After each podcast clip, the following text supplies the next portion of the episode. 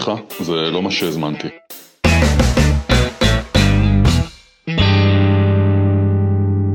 שלום טל, היי לימור. אנחנו בפרק 28 של הפודקאסט, סליחה, זה לא מה שהזמנתי. זוכרת סמולטוק מפעם קודמת, אמרנו שנעשה small talk. לא, אני אמרתי ש small talk היה ארוך מדי, ואתה, אה, זה, אני לא כל כך אוהבת small talk, אני אומרת, אה, let's go to the... אני רוצה להגיד רגע למאזינים שאנחנו ממש בשעת לילה מאוחרת, זה 8.08 לימור גמורה. זה, זה שאריות, זה שאריות שלך פה. הנה, בכל זאת צריכת את הסמולטוק. כן, אה, אז אני אחזיר אותך לתלם. אוקיי. אה, איך אתה קורא לפרק היום? קראנו לפרק לגור עם זאבים. כי, על מה אנחנו הולכים לדבר? אני אגיד לך, אנחנו, נכון שפודקאסט הוא לצורך העניין אה, נטול זמן, ואני לא יודע מתי יקשיבו, לא אולי בעוד שנה, ו... והאקטואליה תהיה לא רלוונטית, אבל אנחנו באקטואליה מאוד סוערת פוליטית, זה כמעט נכון לכל פרק שלנו. אבל יש הפגנות והכל, ואני מקבל לא מעט פניות על איך לשמור על שקט נפשי ב... בתוך המצב הזה, ועל חוסן נפשי, כי אנשים מעורערים. ובבוקר התחילה לי מחשבה על הדבר הזה, והיא כמובן סטתה מהנתיב הראוי. ומצאתי את עצמי מדבר על רצונות, ואני אני רוצה לדבר על רצונות, ואני רוצה לדבר על סביבה, ואחר כך אני רוצה להראות איך כל זה חוזר לשאלה המקורית על איך אנחנו שומרים על שקט נפשי, או בכלל איך אנחנו שומרים, הייתי אומר, על mindset ספציפי, למרות שיש סערות מאוד גדולות. אז בחוץ. אפשר להקדיש את הפרק הזה לכל המפגינים ולכל המפגינות? צ'רלי קצ'רלי. אז בואו נתחיל. אוקיי. נתחיל ב- ב- באדם, בפרט, לפני שנגיע לסביבה. אפשרי? אה, אחד הפרקים ש... שיש עליו הרבה תגובות והאזנות עסק ברצונות. את זוכרת איך קוראים לו? ברצון החופשי שלנו, פרק? שו, פרק שבע. שאיך? אז מה אם אתה רוצה? אז מה אם כן. את רוצה? אנחנו דיברנו הרבה על רצונות. אה, אמרנו שרצון הוא הכוח שמניע אותנו לחיות, שזה כוח הרצון. דיברנו פעם, זוכרים, נתנו את הדוגמה הזאת, שאם אנחנו נעמוד על עזריאלי, עם איזה שואב רק מאוד גדול, אה, אה, מופלא כזה, ואנחנו נשאב את כל הרצונות של כל האנשים שהולכים למטה, אז העולם יפסיק להתקיים, ובלי רצון בעצם אין כוח של חיים, זה ה-life force, may the force be with you, זה, ה- זה הרצון הזה שלנו, אני בטוח שבגימטריה הרצון גם יוצא משהו מאוד מאוד משמעותי. אנחנו נבדוק את זה אחרי הפרק. כן, טוב, אה, נפנה את זה ל... אה, אז אז אנחנו מבינים שבלי רצון אין תנועה, אה, עושר קשור למימוש רצון, דיברנו על זה שאם אני חי בהלימה עם הרצון שלי, הסיכוי שלי להיות מאושר הוא גדול יותר, אם אני חי שלא בהלימה עם הרצון שלי, אה, אני נשחק. אה, אם אני לא עושה מספיק מהרצון שלי, אני גם נשחק, אם אני אעשה יותר מדי ממה שאני רוצה, אני גם נשחק. אני עוצרת אותך, אני כן. יודעת שדיברנו על זה בפרקים הקודמים, אבל תן לי חצי דוגמה על הקטע הזה, שאם אני עושה יותר מדי אני נשחק, או פחות מדי אני נשחק. יותר מדי ממה? אם אני אוהבת לכתוב, לכתוב ספרים, אז כן. אם אני, אין לי זמן לזה, כי אני עובדת, ב, יש לי דיי ג'וב אחר, אז אני עושה פחות מדי. אז אני עושה פחות מדי. אני נשחקת, נכון? אבל אם אני כותבת וכותבת וכותבת, יש דבר כזה יותר מדי, אני יכולה להישחק. בוודאי, שאם למשל, את אוהבת מאוד לכתוב, אבל בא לך לנוח, אבל את לא יכולה להרשות לעצמך לנוח, כי את חייבת לפרנס. אז את כותבת מעבר למידה שנכונה לך, ואז את בהלימה עם הרצון שלך, אבל הכמות היא גדולה מדי, ולכן הבנתי. את נשחקת. הבנתי. זה כמו שאת את יכולים לראות רופאים בלי לפגוע באף רופא, את מגיעה מקצוע הזה, שהם מאוד אוהבים רפואה ומאוד אוהבים לרפא, אבל כשהם צריכים לפגוש 60, 70, 80 חולים ביום, אז הם נשחקים כי הם עושים יותר מדי ומאבדים משהו בתוך התוכן, בתוך המהות של הריפוי, והם הולכים לאיבוד בתוך הדבר הזה. אז אני רק מסכמת את החצי משפט שאמרנו על זה, שחיקה זה לא רק ה, אם, אני- אם זה לא בהלימה לרצון שלי, אלא גם מדובר במינונים. יותר מדי, פחות מדי, ואם אני קם בבוקר ולא, ובכלל לא עושה את מה שאני רוצה, אז אני שחוק לחלוטין. אה, אם אני לא יודע בכלל מה אני רוצה, אז בכלל בן אדם יכול להסתובב די שבור בעולם זה, בלי זה, לדעת זה למה. דרגה גבוהה של, אה, הרבה של מאוד- דיכאון הרבה יכול מאוד להגיע. אנשים, אגב, נכון, מי שלא מחובר לרצונות שלו, מן הסתם זה בא ביחד. גם לא מחובר כל כך למנוע הרגשי שלו, כי אנש- אנשים שמחוברים עמוק לרגשות שלהם, גם מחוברים עמוק לרצונות שלהם, זה די בא ביחד. ואנשים שלא מחוברים לרצונות ולרגשות שלהם, כן, יש סכנה שיפלו למצב אה, מאוד מאוד נמוך רגשית רוחנית, דיכאוני, אפשר לבוא ולהגיד שמי בכלל לא, מי שבכלל לא יכול למצוא רצון, רצון תמיד אגב עסוק בעתיד, נכון? מי שבכלל לא יכול לצייר איזה עתיד שהוא, ששווה לטרוח בעבורו, לא ימצא סיבה לחיות גם, כלומר, עד לשם אנחנו יכולים להגיע. כלומר, אנשים שלא מחוברים לרצונות שלהם, או לא מרגישים שיש להם זכות לרצות, או זכות לממש את הרצונות שלו, מן הסתם חייבים לדכא גם את הרגשות שבאים עם זה, ויש איזו זומביות כזו שמהלכת, והרבה הרבה מאוד אנשים, אה, בגלל זה מגיעים לכל התרופות הנוגדות דיכאון, כי לא יכולים להמשיך ולפגוש את התסכול המתמשך הזה שמפיל אותם. זה מחזיר אותנו למשפט הראשון שאמרת בתחילת הפרק, שבעצם הרצון הוא מניע לחיות. וברגע שאין לי רצון, כי אני לא יודע מהו ואני לא חי לפי זה, החיים הם בסימן שאלה אחד. כוח גדול. רצון. זה כוח רצון. זה לא סתם הדבר הזה. אה, את יודעת, בהקצנה, אה, אה, ויקטור פרנקל, אני לא זוכר אם דיברנו על זה או לא, אז את הרקורד הממשלתי פה, אבל ויקטור פרנקל המפורסם, שפיתח את הלוגותרפיה, מצטט את, את ניטשה ואומר, זה, זה מפורסם נורא המשפט הזה, מי שיש לו בשביל איזה מה לחיות בעבורו, כלומר reason why, רצון ברור, יוכל להתמודד כמעט עם כל איך. יש לך סיבה, רצון מאוד גדול, אה, הוא עשה את זה כמובן בפסיכולוגיה של המחנות, הוא ניצול אושוויץ. אמר, הוא, הוא ראה, אני עושה את זה בהפשטה יתרה, הוא ראה שמי שמצא סיבה, אה, משהו לשאוף אחריו, להיאחז באיזה עתיד, אה, אחרי שהמחנות התפרקו, מצא את תעצומות הנפש לא להתאבד ולא ליטול את חייו. ומי שלא מצא, מי שלא היה לו reason why, שם קץ לחייו. זה מזכיר לי שני דברים. כן. אמרו לי שברוסית יש משפט האומר שהתקווה זה הדבר האחרון שמת. כן. אז בעצם כל וואו. הקטע של החיים. והדבר השני הוא הרבה יותר ארצי, הוא לא כל כך נוגע לחיים ולסיבה לחיות. אה, לפני שנה בערך התחלתי לעבוד במקום עבודה חדש, מרוחק אה, די, ממש רחוק ממקום המגורים שלי, והייתי בחודשים הראשונים מאוד מתוסכלת. ובני, בעלי שיחיה, שיחיה, אמר לי, שבי עם עצמך, תגדירי לעצמך למה. למה את שם, מה את רוצה לעשות. וברגע שישבתי ועשיתי את זה, ועשיתי את זה גם מול המנהל המדהים שלי, והגענו להחלטה של למה אני שם, ומה אני רוצה לעשות, ואיך אני רואה את העתיד שלי שם, האיך כבר לא עניין אותי, כבר לא אכפת לי שאני נוהגת לשם חמש שעות כל יום. כן. אה, אז זה לא חייב להיות משהו שהוא מאוד נשגב. זה... משמעות. זה, גיליתי את המשמעות שלי בעבודה. ויקטור פרנקל, אפרופו, אני תמיד רציתי ללמוד, וחוץ מלקרוא את הספר, האדם מחפש משמעות, ספרון, פרקטיקלי, שבכלל אני ממליץ לכל מי שמאזין לפודקאסט הזה, לקרוא את הספרון הזה, כי הוא masterpiece ב... ב, ב לא יודע, ב-80 עמודים, אולי אני מפריז. אה, כתב ספר, האדם מחפש משמעות. עכשיו, אנחנו, יש לנו איזה רעיון כזה מאוד יפה, שאומר, יש איזו משמעות אלוהית שניתנה לנו. כל אחד צריך למצוא אותה, אבל אני חושב שפרנקל אומר, אני, אני לא מדבר בשמו, זה גם לא תחום, הלוגותרפיה זה לא תחום שאני שולט בו, אבל ויקטור פרנקל אומר, תמצא משמעות, תגדיר את המשמעות, תגיד מה משמעותי בזה. את בחרת לבוא היום לפה, למרות שיום עבודה ארוך וכבר uh, לפנות בוקר, שמונה, שמונה ועשרה. כי זה נותן לי משמעות, כי אני יודעת שזה שאנחנו מקליטים את הפרק הזה, או בכלל כל הפרקים של הפודקאסט, עוזר לאנשים בחוץ, אז ברור שיש לי את הלמה, עם האיך אני אסתדר, זה שאני עייפה ואני אחרי יום עבודה. אז מי שיש לו למה יוכל להתמודד כמעט עם כל איך. נכון. אה, אבל אני רק רוצה להגיד שזה לא חייב להיות בעיניי משהו שהוא מאוד נשגב והחיים וזה וזה, אלא למצוא בכל דבר שאני עושה בחיים כמעט משמעות, כדי שיהיה לי טוב וכיף לעשות אותו. היה לי כיף לבוא לפה למרות שאני עייפה. נכון, אז הנה עכשיו הילדה שלי בצבא והיא עוברת שירות משמעותי וקשה, וזה דור כזה שהלמה הוא כבר לא למה... אה, אה, לאומני, ציוני. זה למה לי? זה, זה לא יודע, זה מלא למה עם אחרים. יש גם את המדינה, אבל בתוך החשיכה שהיא נמצאת, והקושי שהיא נמצאת, והגוף שלה שנשבר קצת, היא באמת במקום מאוד מאוד מאתגר.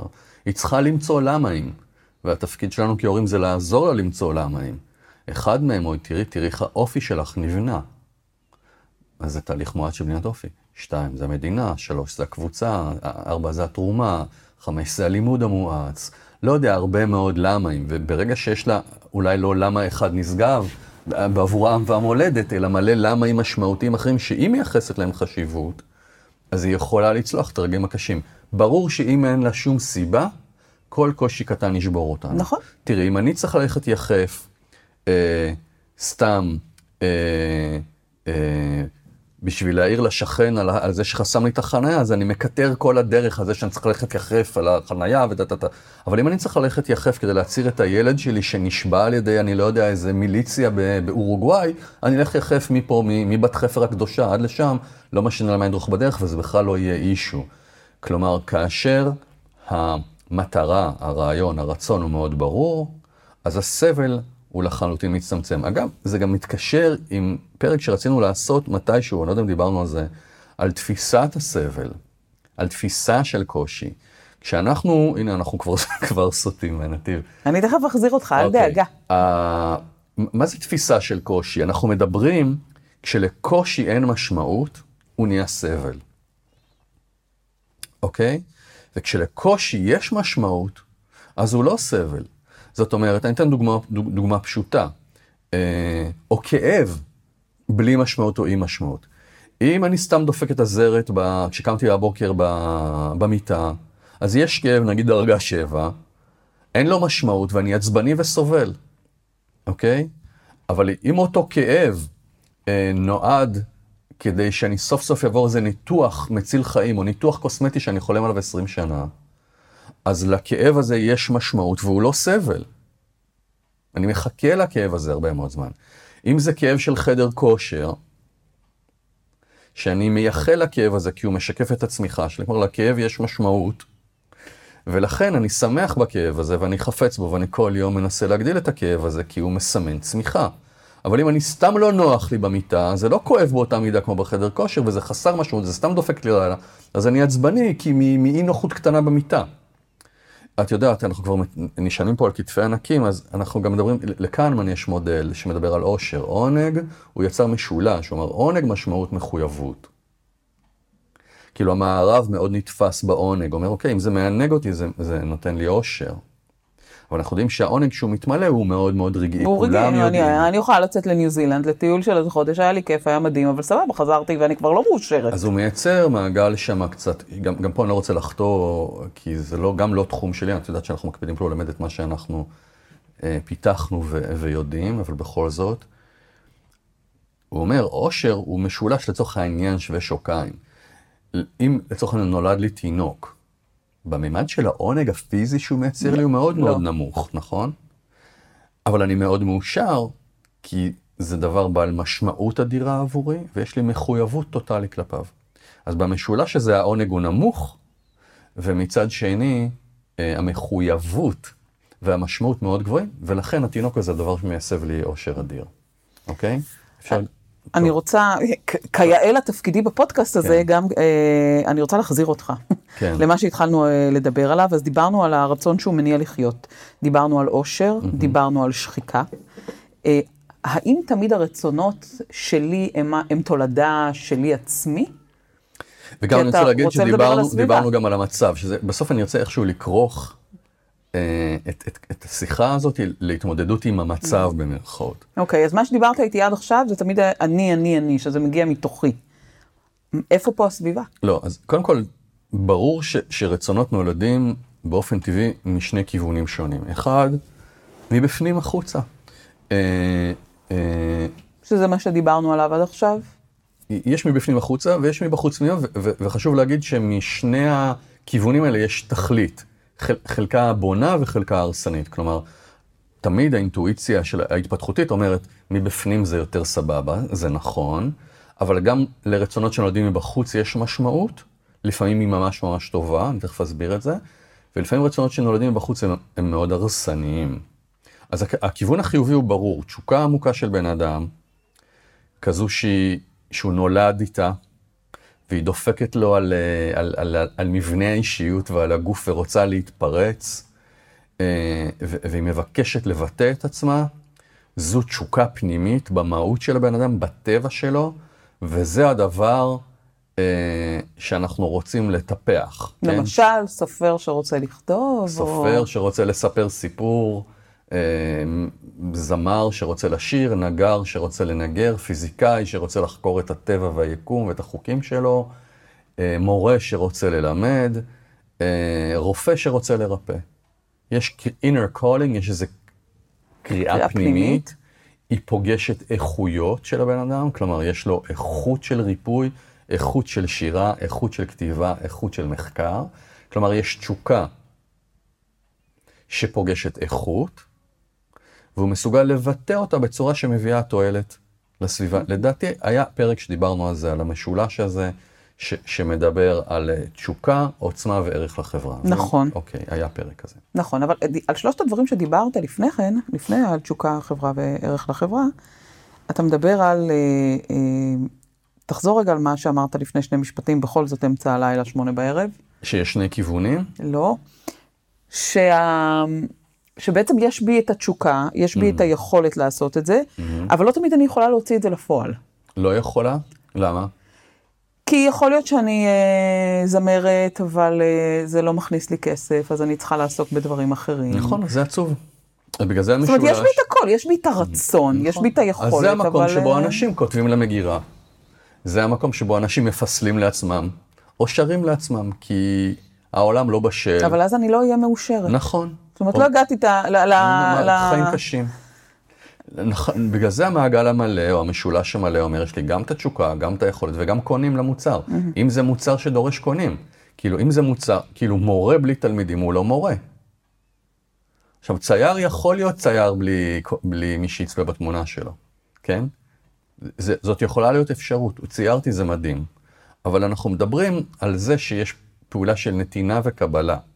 שאני נותן את מה שיש בי, הקהל מאזין, או העולם נתרם, והוא מחזיר לי איזושהי אנרגיה.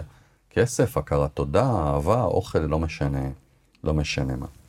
אני- רוצה להגיד שהמשימה של האדם בעיניים שלי, אה, היא להתחבר, להתחבר לרצונות האלה, לתת להם לגיטימציה ולעשות הכל כדי לממש אותם, כדי לחיות את החיים שלו. להיות אה, מאושר ומעשיר. איך אנחנו יודעים אם הרצון הזה הוא פנימי או חיצוני? גם על זה כבר דיברנו, או אולי לא דיברנו, אני לא יודע. שאלנו שאלה, אם אף אחד בעולם לא ידע שזה מה שאני רוצה, או שזה מה שאני הולך לעשות, האם אני עדיין עושה את זה? אם התשובה אם לימור לא תדע שציירתי, או שקניתי את האוטו, או שעשיתי תואר שני, זוכרת את הדוגמה, או בטח, זה דוקטורט, מפרק 7. אז אין טעם, זה אומר שהרצון נולד במיקוד שליטה חיצוני. כלומר, התכלית שלו היא למלא אגו, למלא רצון, סליחה, למלא צורך בהכרה. של לימור, שאני אחשוב שלימור חושבת עליי דברים מסוימים, ואז אני אוכל לנשום לרווחה.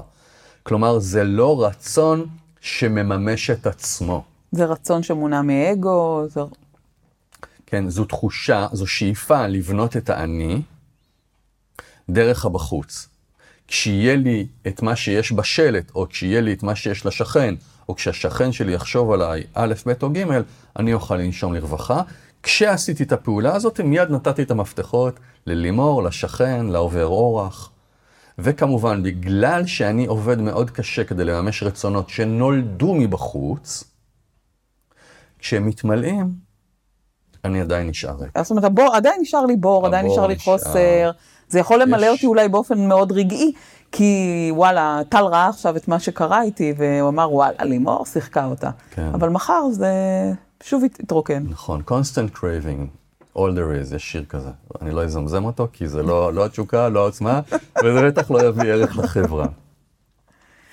אז זה- בעצם, עכשיו נתת לי דוגמה של אה, כיוון שמגיע מבחוץ פנימה, והוא לא טוב.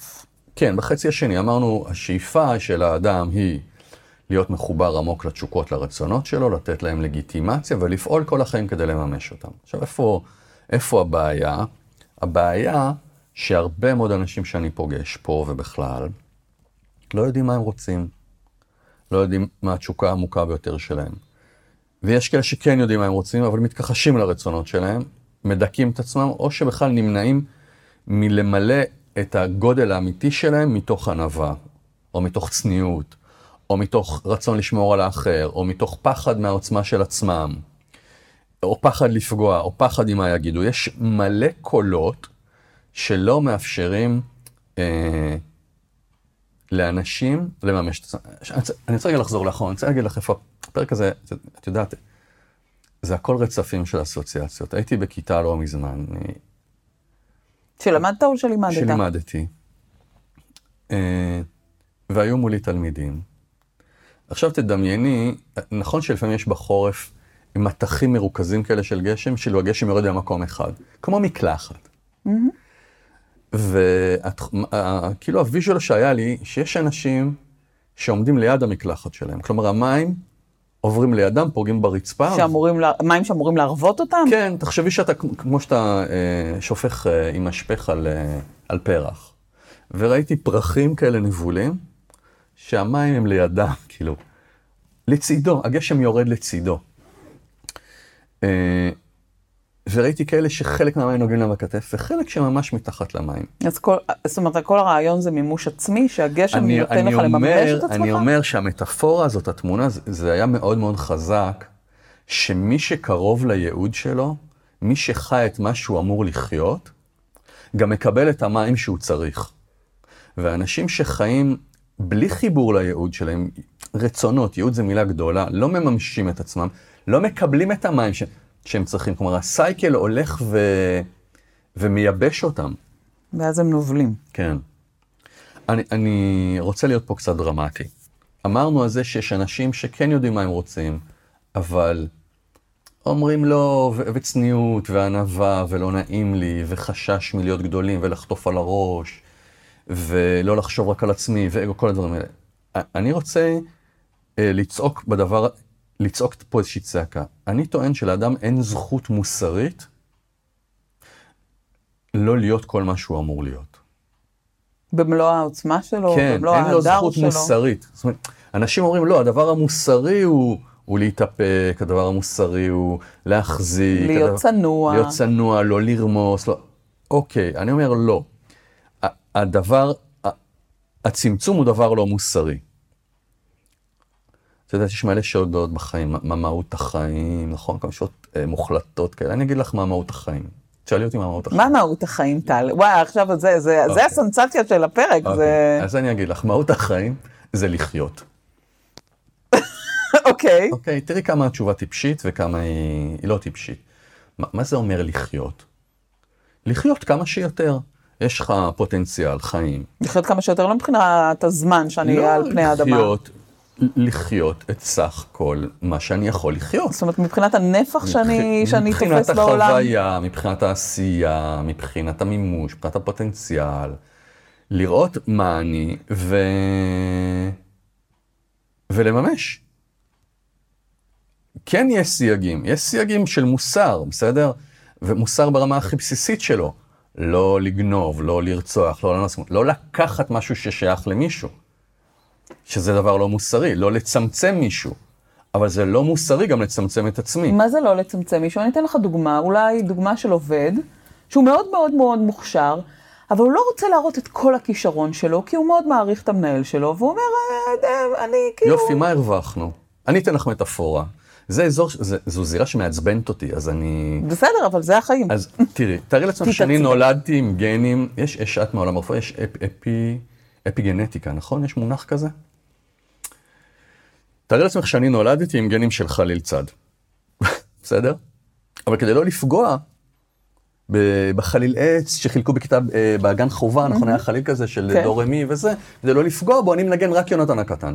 אבל אני חליל צד. עם מלא כאלה, זה, ומוזהב כזה, ואני יכול להוציא יצירות מטריפות, אבל לא נעים לי, לא נעים לי. אז אני עושה דו, רה, מי, פה. זה מוסרי? זה הגיוני שחליל צד יגיד כדי לא לפגוע במישהו, אני לא אהיה כל מה שאני יכול להיות? מה, מה מוסרי בפעולה הזאת? תראי, אני אקח את זה עוד יותר. אה, אני עץ תפוזים. יכולה לבחור איזה פרי שאת רוצה. עכשיו תארי לעצמך שיש, שבגנים שלי אני עץ תפוזים, יש לי את כל, ה, את כל ההדר הזה של העץ הדר, ואני אומר, לא, אני עד הפריחה. פירות לא נותן, לא נעים לי, תראי, זה לא נעים, שלידי, כן. זה שלידי אין לו פירות, אז מה עכשיו אני זה? עכשיו, איפה הדבר הזה הוא מוסרי? אתה מקבל להיות בטהובן או מוצרט, ואתה אומר, אני לא מנגן, כי לא, כי אני פוגע כי בזה, whatever, אז כי זה לא מוסרי, למה זה לא. מוסרי? כי, כי אחד, אני לא, אני לא חי, ואני חילקו לי קלפים מסוימים כדי לממש אותם. וכשאני אהיה תפוז, יאכלו מהתפוזים האלה, וכשאני אהיה בטהובן, יאזינו למוזיקה הזו, וכשאני אהיה מנהל טוב מהמנהל האחר, אני אשפיע על החברה יותר טוב, ואולי אני גם מאתגר את המנהל הזה למצוא קריירה יותר מתאימה, או, להת... או להתאמץ יותר ולהיות כל מה שיכול להיות. אני צריך מאוד מאוד להיזהר. הצמצום העצמי הזה הוא דבר מאוד מאוד מסוכן. עכשיו תראי, יש הבדל בין ענווה וצניעות, שזה גם ערכים שגידלו אותנו עליהם, לבין צמצום עצמי. ענווה או צניעות בעיניים שלי, זה להבין את המיקום שלך במרחב. להבין שיש אנשים חכמים ממך, חזקים ממך, מהירים ממך, יפים ממך. ואתה אתה. צניעות וענווה זה להבין שגם החכם, יפה, המהיר והאמיץ שאתה, או הנחוש והחרוץ, אתה צריך לשמור על ענווה, כי לא אתה יצרת את התכונות האלה. אתה קיבלת אותם מאמא שלך, מאבא שלך, מהזיווג ביניהם, מאלוהים. לא משנה מה, אין לך בעלות עליהם. אבל אין לך בעלות עליהם במובן שאין לך מה להתהדר בהם, כי לא אתה יצרת אותם. אבל זה פשע לצמצם את אותם, זה פשע לא לנכס אותם לעצמם, זה פשע לא לממש את מלוא הפוטנציאל. אם אני א', ב', ג' וד', חובה עליי להכיר בזה. ואני רואה אנשים במאות שמסרבים להכיר to claim, להגיד זה מי שאני, וזו הדרך לממש את מי שאני ברוב העוצ... במלוא העוצמה. מה שאתה אומר... זה מעצבן אותי. אז תתעצבן רגע, אבל אני אנסה, אה, אתה יודע, לתת לזה איזשהו, איזושהי אנלוגיה כדי להבין קצת יותר. מה שאתה אומר, הכלי שקיבלתי, לא, לא קיבלתי אותו, כי על זה אין לי מה להתהדר. קיבלתי כלי. אבל מחובתי, הצניעות היא לא להגיד, הכלי הזה הוא בזכותי וזה וזה. הצניע, זה הצניעות, אבל הפשע הוא לא להשתמש בכלי כן, הזה. זה לא מוסרי. זה לא מוסרי מבחינתך. זה לא מוסרי. לא להשתמש בכלי הזה שקיבלתי אותו. נכון. וקיב- כאילו מי אותו. אני שאני אגיד, תדמי, אני בכוונה אומר את האבסורדים האלה. תחשבי על העץ תפוז שאומר, לא, תפוזים אני לא נותן. תחשבי לי היהירות של העץ תפוז. בוא נחשוב על החליט. את מבינה מה כן. אני אומר? למה זה יהיר? לא, אני לא אהיה תפוז. לא. יש לי בלופרינט, יש לי גנים, לא תקבלי. זה לא מוסרי כלפי הסביבה, כי יש לי מה לתת ואני לא נותן. זה לא מוסרי כלפי עצמי, כי אני מצמצם את, את עצמי, ואם תרצי, זה גם לא מוסרי כלפי הבורא, לצורך העניין. אם אנחנו נלך על החליל צד, החליל צד לא יכול לבוא ולהתהדר, וואי, איזה יופי, כמה, כמה לחצנים יש לי ואיזה ארוך אני, אבל הוא כן, מחובתו, אה, לנצל את הפוטנציאל שלו ולנגן יצירות שמיועדות לחליל צד, כן. ולא לחלילית. כן, ו- ואני אומר לך, אנשים שיושבים פה בסדנאות, או באחד אחד, כשאני מבקש מהם להצהיר מי הם, כאילו, שיעשו אנאונסמנט, לא שיעופו על עצמם מעבר לגובה האמיתי שלהם, שיגידו רגע מי הם באמת. אני לימור רייך, כזו וכזו, בעל עוצמה וכזו וכזו, עם תבונה כזו וכזו, ויכולת כזו וכזו, והשפעה כזו וכזו על העולם. זו אני לימור, וחובתי לעזור לאנשים, כי יש לי את יכולת הקשב והאנליזה וטה טה טה טה טה טה טה. אנשים מתחרפנים מהפעולה הזאת. כאילו, אני צריך לזרוק לעזאזל מהחלון את הצניעות והענווה המאוסים האלה, כדי שאנשים יהיו מסוגלים להיות מי שהם, אוקיי? אני חושב שגם זה גם לא מוסרי בעוד מקום, זה גם לא מוסרי כלפי הדור הבא, כי אנחנו כהורים, אם אנחנו ממשיכים להיות מצומצמים, אנחנו מלמדים גם את הדור הבא להצטמצם. ולעשות הפרדה ברורה בין ידיעת האני ומימוש האני, לבין זה שזו אינה יהירות, כי אני גם יודע מה אני לא, אני יודע מה ניתן לי, אני גם יודע איפה החולשות שלי, אני יודע איפה אין לי עוצמה. זה בסדר, ידיעת האני היא לא יהירות. היא חובה. אתה יודע שעשית לי סדר בזה, זה באמת, סדר? עשית לי סדר מאוד בראש. אמ, אני כן רוצה שנחזור לרצון שנולד מבחוץ, כי בעצם נתת לי דוגמה אה, למה רצון שנולד מבחוץ, מאגו, מלהיות כמו האחר ברמה הזו של זה ימלא אותי רגעית, זה מקום הרסני. אבל האם לסביבה יש גם אה, יכולת, ש... אה, רצון שמגיע מהסביבה, מבחוץ פנימה, זה גם יכול להיות משהו חיובי? כי אמרת בהתחלה שכן. אני אגיד לזה, אבל בא לי רגע עוד משהו, המטאפורה הזאת של הגשם, בסדר? מה שרציתי להגיד זה שכשאני רואה אנשים שמעיזים להגדיר מה הם רוצים, שמעיזים להגדיר מה הם, להכיר במה הם, ומוכנים לבטא את זה, בום, הם נעמדים מתחת למים.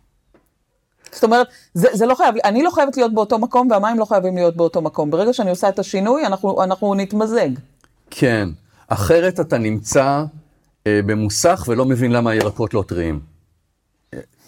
אני, אני מחכה לרכבת בתחנת אוטובוס. את מבינה מה אני אומר? זה, אני, זה, אני יודע שאני לא יכול להעביר את התחושה הזאת שאני יושב מול אנשים. כשיושב מולי בן אדם שהוא באלמנט שלו, שהוא במקום שבו הוא אמור להיות, אז המים שכל הזמן יורדים פוגשים אותו. תחשבי שכל הזמן, נראה לי שאנחנו מאבדים קהל במטאפורה הזאת, אבל תחשבי שיש כל הזמן מים שיורדים, כל הזמן אור שיורד, הוא פשוט יורד לצדך. אז אתה לא נהנה, אז אתה לא מועצם, אתה לא ניתן, אתה לא יכול לתת. אבל בשנייה שאתה באלמנט שלך, הופ, אתה מקבל ומסוגל לתת. עכשיו תחזרי בבקשה לשאלה אחרי שהייתי... אמרת. אני מחזירה אותנו לסיפור מסגרת. כן. יש לנו רצונות שנובעים מפנימה החוצה, שזה כן. מהרצון האמיתי שלי, כן.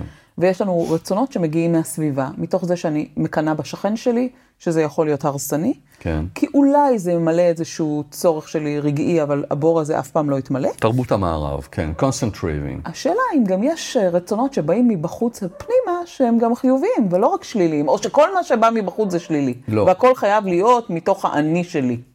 אז תראי, במקום, בעולם אידיאלי, אז כמובן שהכל מגיע מבפנים, ואנחנו לא חיים בעולם אידיאלי, ואנחנו לא, לא בהתפתחות אישית אידיאלית.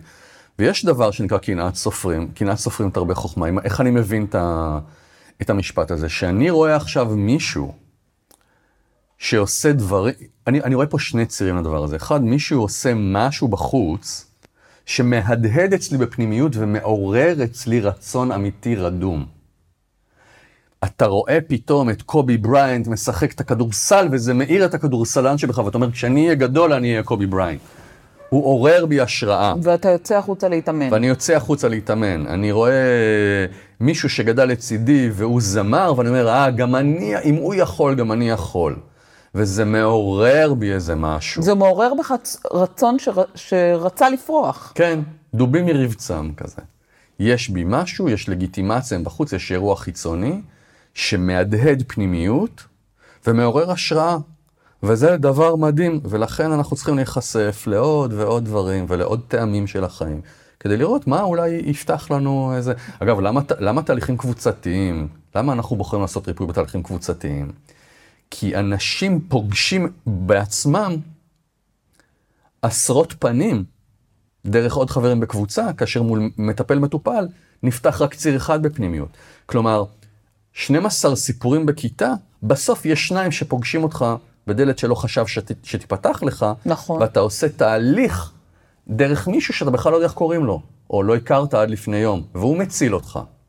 אז למה? כי הוא מהד... כי פגשת חלק שלו בפנימיות שלך. ובגלל זה תהליך קבוצתי כזה הוא כל הזמן אה, ב- ב- ב- בחזקות, כאילו בריבוע, בריבוע, בריבוע, בריבוע, בריבוע, בריבוע, בריבוע. יש רצונות שנולדים מבחוץ שהם גם, הם, הם, הם תחרות בריאה, אני רוצה להיות יותר טוב. אוקיי, אני כבר במקצוע שלי, אני רוצה להיות יותר טוב מהצד השני, וגם זה, וגם זה בסדר. מתי זה לא בסדר? מתי זה מאוד מאוד פוגעני?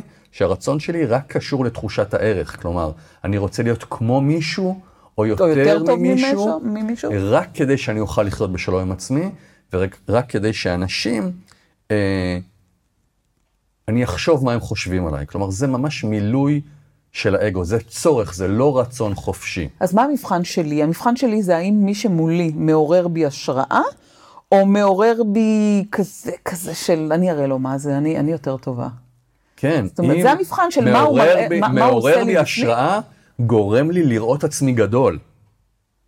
קנאה מפח- מפחיד אותי לראות אותי קטן יותר. כן, צריך לתת לזה לחלחל. המשפט הזה הוא בבחורה עולמית. לא, באמת, כאילו, זה יצא עכשיו. כן, כשיש מישהו שמעורר בי השראה, הוא מאפשר לי לראות טל גדול יותר. אני אומר, יום אחד אני אהיה ככה. כשזו קנאה אחרת, היא גורמת לי להרגיש רע עם המקום שאני רוצה לשנות את הפרספשן שלי בעולם. זה, זה די פשוט ה-. מה שאתה מציע כרגע. נכון. זה, זה, תסתכל על מי שמולך, ותביט בפנים, תראה מה זה מעורר בך. כן. מה, האם זה מעורר בך אה, כעס, עצבנות, או וואו. נכון, לא אני- סתם, אני לא גם רוצה סתם להיות יש כזה. מורים שמדברים על הרגשות כמערכת הכוונה, כמצפן. הרגש יגיד לך אם אתה בכיוון הנכון או לא בכיוון הנכון. עכשיו, איך כל זה כרוך למצב ש- שדיברנו עליו? זה אולי פניית פרסה קצת מאולצת. אבל תראי מה אנחנו מבינים. אנחנו מבינים שהרצונות שלנו נולדים או מבפנים החוצה, או מבחוץ פנימה. לפעמים זו קהילת סופרים, לפעמים זה יצר תחרותי בריא, ולפעמים זה רק אגו שמשמיד אותנו. אבל אנחנו מבינים שבעולם אידיאלי היינו רוצים שהכל יושפע מבפנים, ובפרקטיקה, בריאל פוליטיק של ההתפתחות הרוחנית רגשית, כוחות חיצוניים משפיעים עלינו. יש סביבה. יש סביבה. וכשאני נוסע באיילון ואני רואה שלט של, אה, שלט חוצות של אה, אה, אה, אה, סטייק טוב, אני, אני רוצה סטייק טוב. וכשיש שלט חוצות של אלפה רומאו, אני רוצה אלפה רומאו, כלומר הרצונות נולדים מבחוץ. צריך להכיר בזה. ותודעה מושפעת מבחוץ. והלך רוח מושפע מבחוץ. ועובדה, המצב עכשיו במדינה, לצורך העניין, משפיע על הלך הרוח של הרבה אנשים. הבחוץ משפיע על בפנים. אלא אם כן אנחנו ברמה רוחנית מאוד מאוד גבוהה, ואנחנו לא. כאילו זה הריאל פוליטיק. כי לפעמים צ... הולכים לאיבוד באידאות. בפועל זה לא מה שקורה, נכון? אני רואה משהו בחוץ ואני רוצה אותו בפנים, אני רוצה אותו לעצמי. אז עכשיו אפשר לפצל את זה. אם אנחנו מבינים, אגב, גם על זה באיזשהו שלב דיברנו, דיברנו על זה, או אולי לא, שתיקח ילד, אפרופו אה, אה, אפיגנטיקה, ש, שתודעה וסביבה משפיע על הפוטנציאל של מימוש גנטי, נכון?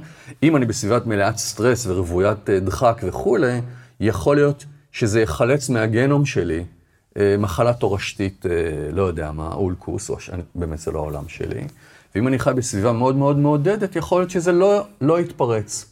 נכון, אוקיי? יש הרבה מחלות כאלה שמתפרצות. מסטרס, אבל הן קיימות אצלי אז היא בתוך. תורשתית, אבל היא תלוית סביבה. נכון. וגם סביבה, אגב, רגשית, היא דבר שעובר בתורשה תרבותית. אוקיי. למה אני אומר את כל זה? כי אם אנחנו מבינים שילד, תאומים זהים מפוצלים, אחד הולך למקום של, לשכונה עבריינית ואחד למקום פרואקטיבי, מקדם, מתפתח, צומח, ברור לנו שהתאומים הזהים האלה יפרחו להיות פרחים שונים. נכון. אחד דרדר ואחד אה, זה. זאת אומרת שיש לבן אדם אחריות, אם הוא מנסה להיות ריאלי, להקיף את עצמו, וזה בעיניי השיעור של המפגש הזה, בסביבה או סביבות שישפיעו עליו להתמקד ברצונות שבאמת מעניינים אותו. שיעוררו את הדובים שבתוכו. את הדובים שהוא רוצה להעיר. זאת אומרת, אם אני, זה בעצם מאוד מאוד פשוט. אם אני, הרצון שלי הוא לרזות, מוטב שהדובים שאני אקיף את עצמי בהם לא יהיו דוב- דובים גרגרנים. קבוצת וואטסאפ שכל היום שולחת אה, מתכונים אה, עם, עם אחוזי שומן גבוהים ואיפה אוכלים מהר. הסיכוי שהרצון הבודד שלך יתנגד לכל המראות והרצונות החיצוניים הוא אפסי, אתה לא תצליח, ל... גם ככה זה קשה. אז אני ארשם לקבוצת ריצה, ואני... אה, אה, אה, הדובים המרזים, כן, אני אלך לקבוצת הדובים ר- דובים. לדובים דלי קלוריות. אוקיי? זאת אומרת שאנחנו- שהסביבה שם תיתן לי מוטיבציה, כי, כי אנחנו נרוץ ביחד, ו, וזה יהיה השיח בינינו. אז אני מסתכל על עצמי, אז אני אומר, אם אני, הבחירות שלי, הרצונות שלי, האפו, הגנים שלי מגיבים לסביבה, אז האדם הנבון שרוצה להשתנות, שרוצה לצאת לכיוון מסוים, עובד בין היתר בלהקיף את עצמו בסביבה שמעוררת בו תשוקות ורצונות, שמראש הוא מגדיר שאותם הוא רוצה להשיג. אתה יודע מה מדהים אותי במה שאתה אומר? מה נשמה? כי אתה בעצם לא מפריד את, בין האחריות שלי להיות בתוך הסביבה הזו. הקשבתי לאיזשהו פודקאסט אחר, אה. אני יודעת שאין פודקאסטים אחרים, כן. אבל בכל זאת אני חמש שעות על הכביש ביום, אז אני מקשיבה גם לפודקאסטים כן. אחרים, שדיבר על, על, אה, על כמה שסביבה משפיעה על אה, אנשים, רגישים או לא רגישים, אוקיי. ודיברו שם באמת על, על סביבה כמקום נתון.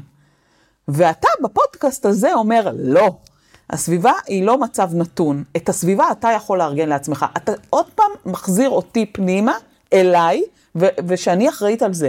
אני אחראית גם על הרצונות של עצמי, וגם לארגן לי את הסביבה שתאיר לי את הדובים הרזים. כי אני מבין שאין לי יכולת לשלוט ב-100% על הרצונות שלי, כי אני לא בודה או איזה... אבל זה. תראה איזה יופי, אתה אומר לי, קחי אחריות גם על הסביבה שאת נמצאת בה. כן, אם את מבינה, סביבה זה לא מצב נתון. אם את כבר מבינה שאנחנו- לך, שחלק מה mind שלך הוא ריאקטיבי, שאת לא בשלטון מלא של הפנימיות שלך, מן הסתם רוב המאזינים והנוכחים בחדר הזה בוודאי, זה המקום שבו אנחנו נמצאים, אנחנו לא מאסטרים. נכון. אתה כן, אני, אתה יודע, אתה מושלם. כן, אנחנו. אנחנו לא מאסטרים ואנחנו עולים ויורדים ומאבדים את האש וזה, אז אנחנו מבינים, ואם אנחנו מקבלים את הרעיון שאנחנו מגיבים לשלט של האלפה רומאו, או של הבר רפאלי, או של הלא משנה מה, אז, ואנחנו מבינים שסביבה משפיעה על מצב הרוח, משפיעה על רצונות, משפיעה על כיוון, אז אין ברירה, נחבק את האויב ונ- ונשקיע אנרגיה בלבנות סביבה. אני אתן לך דוגמה מהמפגינים, אוקיי? השאלה אם זה, זה, זה נכון מסתדר לי. בלי להיכנס ליותר מדי פוליטיקה, אני בן אדם עכשיו שיושב בבית, והרצון שלי הוא לשנות משהו במדינה הזו. אז אני אצטרף למי שמפגין ומאמין שדברים יכולים להשתנות, ולא אשב בבית עם אלה שאומרים, אני מאמין ואני רוצה שדברים ישתנו, אבל אני חושב שכל ההפגנות האלה לא יעשו כלום. אז בוא נישאר בכותרות יותר רחבות. אני שואל את עצמי מי אני רוצה להיות, או מה אני רוצה להשיג, ואז אני שואל איזה השפעות אני זקוק בשביל הדבר הזה. אם אני רוצה להשפיע על המצב, איזה תוצאה אני רוצה. אם אני חושב שרק אחדות תציל אותנו, אז אני צריך להקיף את עצמי באנשים שחושבים אחדות ומקדמים אחדות, הצליחו להשיג בעבר אחדות, ושליד המיטה שלי יהיה ספר על אחדות, ושאני אגור ברח- ברחוב האחדות 24. איזה מדיה אני צורך? מדיה מפלגת או מדיה מאחדת? את מבינה? אני רואה תככים והישרדות, או שאני רואה בטיפול, לא יודע, אני פחות בטלוויזיה, אבל זה לא רק איזה אנשים, זה איזה תכנים, איזה מסרים מגיעים איזה אליי מהעולם. מסרים אני עובד בלהקיף את עצמי. זה קצת כמו חי, חי, חינוך מחדש ב, ב, במקומות הנוראיים הקומוניסטיים של פעם, כן? אבל אני עובד לט- לטובתי האישית. אם אני רוצה מלחמה, אני מקיף את עצמי באנשים שמקדמים מלחמה, ובדלנות, והיפרדות, וציניות, כן. כי יש גם כאלה. אני רוצה לסכם את הפרק. אני חושבת שהגענו לסוף, נכון? כי כבר, בכל זאת, זה, it's bed time. אוקיי, אה, יש לך עוד מה להגיד? תמיד. תשמור קצת לפרקים הבאים. אה, דיברנו על רצון, על המניע לחיות, על אושר, על שחיקה. דיברנו על המניע הפנימי שלי של הרצונות, כן. ועל המניע החיצוני שלי, שהמניע החיצוני שלי יכול להיות או ממקום טוב של מישהו מבחוץ שמאיר את הדובים הטובים שבי, קנאת סופרים, או ממקום רע של אגו, רע, לא נקרא לזה רע, אבל ממקום שלא ממלא את התשוקות שלי. ומבחינתי, הגילוי של הפרק הזה, כן. זה שלא לא הכל בפנים, אני עסוקה, זאת אומרת, אני אומנם עסוקה בפנים, אבל יש גם את הבחוץ, אבל באחריותי לארגן לעצמי סביבה שהרצונות החיצוניים יאירו את הרצונות הפנימיים הטובים שבי. כן. לחלוק, ואני חושב שהדבר הכי, קודם כל הבנת מאוד יפה. תודה גם בשעה זו של הלילה. אני חושב שזו אומנות, וזה מאוד מאוד חשוב להקיף את עצמך באנשים הנכונים, ופה אני רוצה להגיד משהו אולי פחות נעים. אני חושב שבאותה מידה, אנחנו גם צריכים להימנע מסביבה לא נכונה.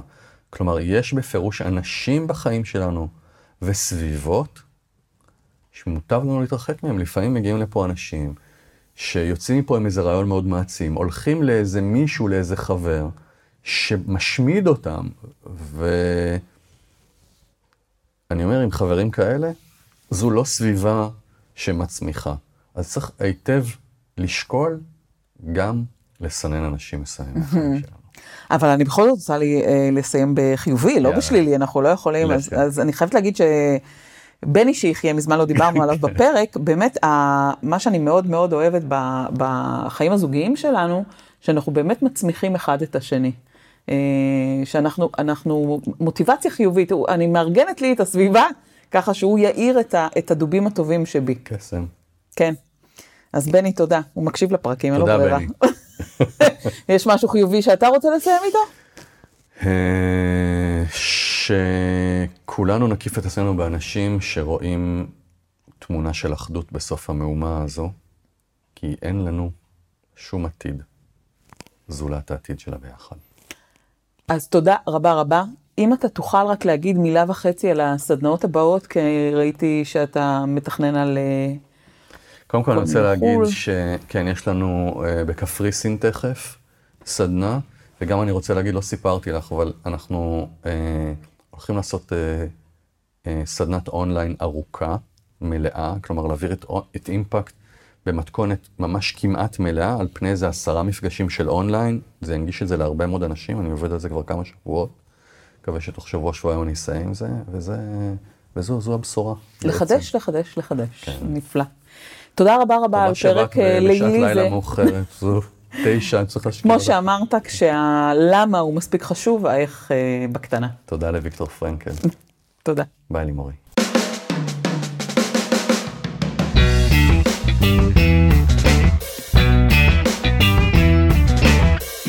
סליחה, זה לא מה שהזמנתי.